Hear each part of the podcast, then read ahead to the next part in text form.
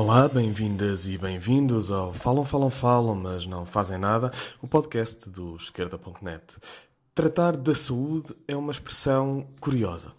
Podemos usá-la na sua forma literal, bondosa, com sentido terapêutico, como quem diz cuidar da saúde, cuidar de si, por exemplo, mas podemos usá-la de forma irónica, uma expressão popular onde tratar-te da saúde é, na verdade, dar cabo de ti. Veio isto a propósito de um anúncio que eu vi na rádio há uns dias, um anúncio da EDP comercial a vender um plano de saúde. Isso mesmo, a EDP a vender consultas e tratamentos com desconto por mais 4,90€ na fatura da eletricidade.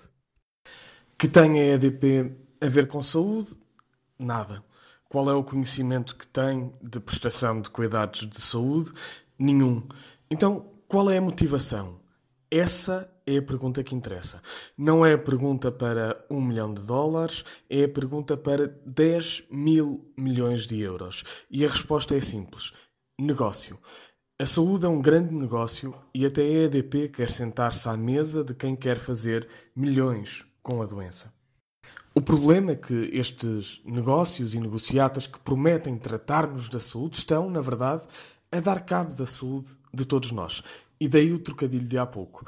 O que não faltam são histórias de seguros de saúde com cobertura quase inexistente e de doentes que são despachados dos hospitais privados assim que acaba o plafond do seu seguro de saúde. Muitos com tratamento iniciado, mas longe de estar terminado. Sem dinheiro, não há tratamento no privado e então são atirados para os hospitais públicos. O que não faltam são planos, seguros, cartões e hospitais privados que prometem tratar da nossa saúde, mas para isso têm, primeiro, que dar cabo do nosso sistema de saúde.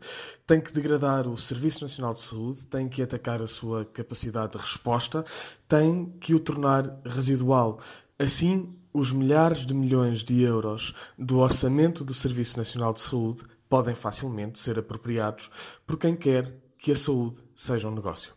Por isso é que, na chamada Convenção Nacional da Saúde, se ouviu o presidente da hospitalização privada em Portugal a defender um orçamento da saúde que rondasse os tais 10 mil milhões de euros, porque os privados querem meter a mão a este volume de dinheiro que provém dos impostos dos contribuintes.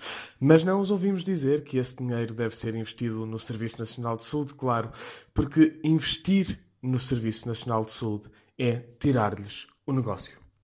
Ora, mas é isso mesmo que temos que fazer: investir no Serviço Nacional de Saúde e deixar de encarar a saúde como um negócio. Porque, como já vimos, há uma diferença grande entre tratar a saúde e deixar que nos tratem da saúde.